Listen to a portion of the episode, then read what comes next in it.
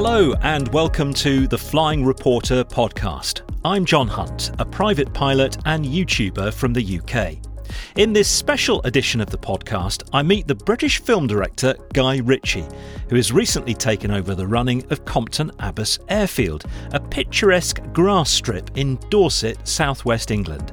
And I find out that he became acquainted with general aviation 15 years ago when he took lessons in an attempt to overcome his fear of flying. So, if this is your first time joining me here, thanks for tuning in. Or should I say, thanks for streaming in? It doesn't quite sound right, does it? But you know what I mean. Uh, now, when I, like most UK aviators, heard that Guy Ritchie was buying Compton Abbas Airfield, I was initially very suspicious. He lives less than a mile away from the runways, and usually when a local landowner or homeowner near to an airfield decides to make an offer for it, it's usually because they want to shut it down to stop the noise from the aeroplanes buzzing overhead. In fact, rumour has it, and I have nothing to substantiate this, when Guy Ritchie was living with Madonna, to whom he was married to at the time, she hated the small planes. So you can see why there was concern amongst pilots about Mr. Ritchie's intentions. Well, it seems the fears were unfounded. Guy Ritchie, known for films such as Lock, Stock and Two Smoking Barrels, Snatch, and Revolver, has invested a lot of money in the airfield, transforming the restaurant and bringing in aero legends to operate flights in Spitfires, Boeing Stearmans, and so on. So if it wasn't to shut the place down to stop the noise, what was and is his plan? Well, I caught up with Guy Ritchie in one of the hangars at Compton Abbas last week to find out. So, Guy Ritchie, I like what you've done with the place. So do I. Is it there? Is it there yet? Is it where? You no, no, it's not. But I'll tell you what, it's. I think it's a lot further along than. I mean, it's a sort of three-year plan, and I think we're sort of six months into a three-year plan, which it feels about where we should be. When you took over the place, and it's a much-loved, cherished asset, isn't it, to to pilots and general aviation? I think people were concerned. What's he going to do? Yeah. Is he going to shut down the flying? What What is the plan then? You, clearly, you've kept the flying going. Um, yeah, yeah. Well, I like the flying, and I particularly like this aesthetic, as we were just uh, anything to do with the world of uh, heritage and aviation. I, it lends lends itself to my aesthetic sensibilities. So uh, I love the world of um, heritage aviation. The whole world of it, in, it evokes a sense of romanticism, um, which I must say I'm a great advocate of. So there was a couple of reasons that we got interested in the airfield, and one of them is I live here, right? So you know that makes a difference. But it's social hubs which have been there seems to be an, an assault on social hubs over the last few years, and people have become more and more isolated. And there seems to be a desire to force people into their own homes, and I'm very against that. So I'm a big, a big advocate of pubs and anywhere that can create an alibi of getting the public together. And this seemed to be like an obvious, um, an obvious place in which to exercise that plan. You know, and it seems to be working in the sense that uh, I'm very happy about the amount of people that come here. And really, that's the idea: is to encourage some cultural, uh, local cultural socialization um, and that's working for us. And if it can look attractive too, then I, am very happy about it. I was listening to some of the people. I mean, yesterday, I don't know if you know, but it was it was a terrible day here, very grey and cloudy, and not many planes. I don't think any planes were flying. It was, it was supposed to be the beginning of summer yesterday. it didn't, didn't work out that way, did it? Um, and a lot of the people coming in were disappointed not to see the, the planes flying. It's it's a it's you know you've got those grand windows there now on the restaurant, and that terrace all the way along the side of the runway and the, the seating. And uh, the planes really fit into that picture, you think? I do, as I say, particularly the old ones. It's fun, funny enough, I watched Casablanca last night and I was under the impression it was Dakota. I just got corrected. It was not.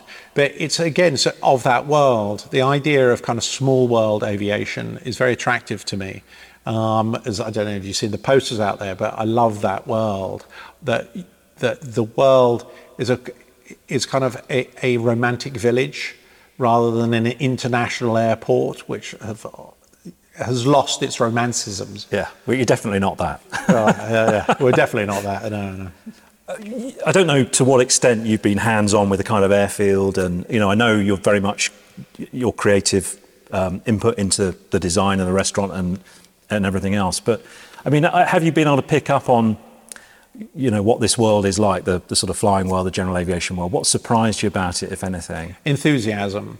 Um, like most uh, esoteric interests, there's such a passion, and it's the passion that's contagious. Um, I was in love with the overall picture, but yeah, as you're on the journey, you start to realize the passion that's that people have for this particular world. And as I say, that's contagious and great fun. So I, I, have a suspicion there's a sort of fusion between those two worlds. I want it to look like it should look in a movie, um, and that's fed by the enthusiasm and passion from uh, all the enthusiasts. We're a bit stuck in the mud, sort of people, aviators. A lot, you know, don't like change and you've come in here and made, you know, some very big aesthetic changes. Um, and I know there've been some grumbles, I think, from some pilots who in the past they could kind of come in, get a fast lane to the restaurant. Um, and now they, you know, obviously the, the restaurant is there to serve the local people and the visitors as well as the pilots. Any thoughts about that? Have you taken on board some of that feedback? Um, well, I think what it is is a three-year plan, as I've said, and we're six months into a, three-year plan. So uh, we will take on everyone's uh, position, but obviously some people want this and some people want that, and it contradicts. Um, they end up contradicting each other. So you know, uh, we have to make certain decisions. But as I say, I'm, an advocate of the public. Um, so whatever it can do to encourage the public to come here, but through the prism of an aesthetic lens. So, uh, in a way, I think the world of a, uh, aviation has moved on too far. I, I want to recede back into the annals of history, really, and of a period that is just aesthetically and romantically pleasing. So I'm trying to find a fusion between the old world and the new. And I, I, strangely, I'm more interested in the old world than, than I am the new. But I think there's a sweet spot that we can find here um, where everyone's happy. I like that sound. the restaurant, then, I mean, you're a big foodie, aren't you? I am, and the restaurant, the truth is, is we're rather primitive at the moment in terms of the food and its delivery. But you know, we'll work on. I mean, I want it to be a thing. At the moment, it's not a thing. Uh, it's fine, and it's going in the right direction. And it's more than it was a few months ago. But you know, I'd like it to be. I'd like us to have an offering which is unique. In At the moment, way? we're not unique. In what way? What What are you trying to get to? Um, well, I'll let you know when it unfurls. but what I really want is is us to offer something that no one else offers, but at a price that's accessible to all, but something that's unique that no one else does. And I know what that is, and we're just going through the motions of doing it. I don't think you're a pilot. I had a look. I don't think you've. No, funnily enough, I took, I took lessons here. Did you really? Yeah, I did. Yeah. As I was previously saying, I had a terrible fear of flying for 10 years, which seems to be in the family because my son doesn't like it either. Um, and in order to get over my fear of flying, I, I booked a course. And actually, that's when my enthusiasm came for sort of small planes. I couldn't believe that when you turned up here, within five minutes of me being here, I was airborne. and uh, the chap that was giving me a lesson went, Look, Do you want to go to Wales, Scotland, or the Isle of Wight? And I didn't realise it was as easy as, Would you want one of these or one of these? Um, and that gave, gave birth to a sort of, again, a romantic idea about, oh, it can be as easy as that. And that's a very attractive position. Sadly, I haven't had enough time to capitalise on it, but that's the plan. You had one lesson? Oh, no, no, no, I did a series. Okay. I did 20 lessons. Oh, wow, you, you were nearly there. I was nearly there, yeah, yeah, yeah. But you didn't stick with it, no, it? No, no, no. Well, I also, I also, know a couple of other chaps that have got, uh, ha- have their PPL. PPL? Mm-hmm. Yeah. And they just, they just can't keep it up.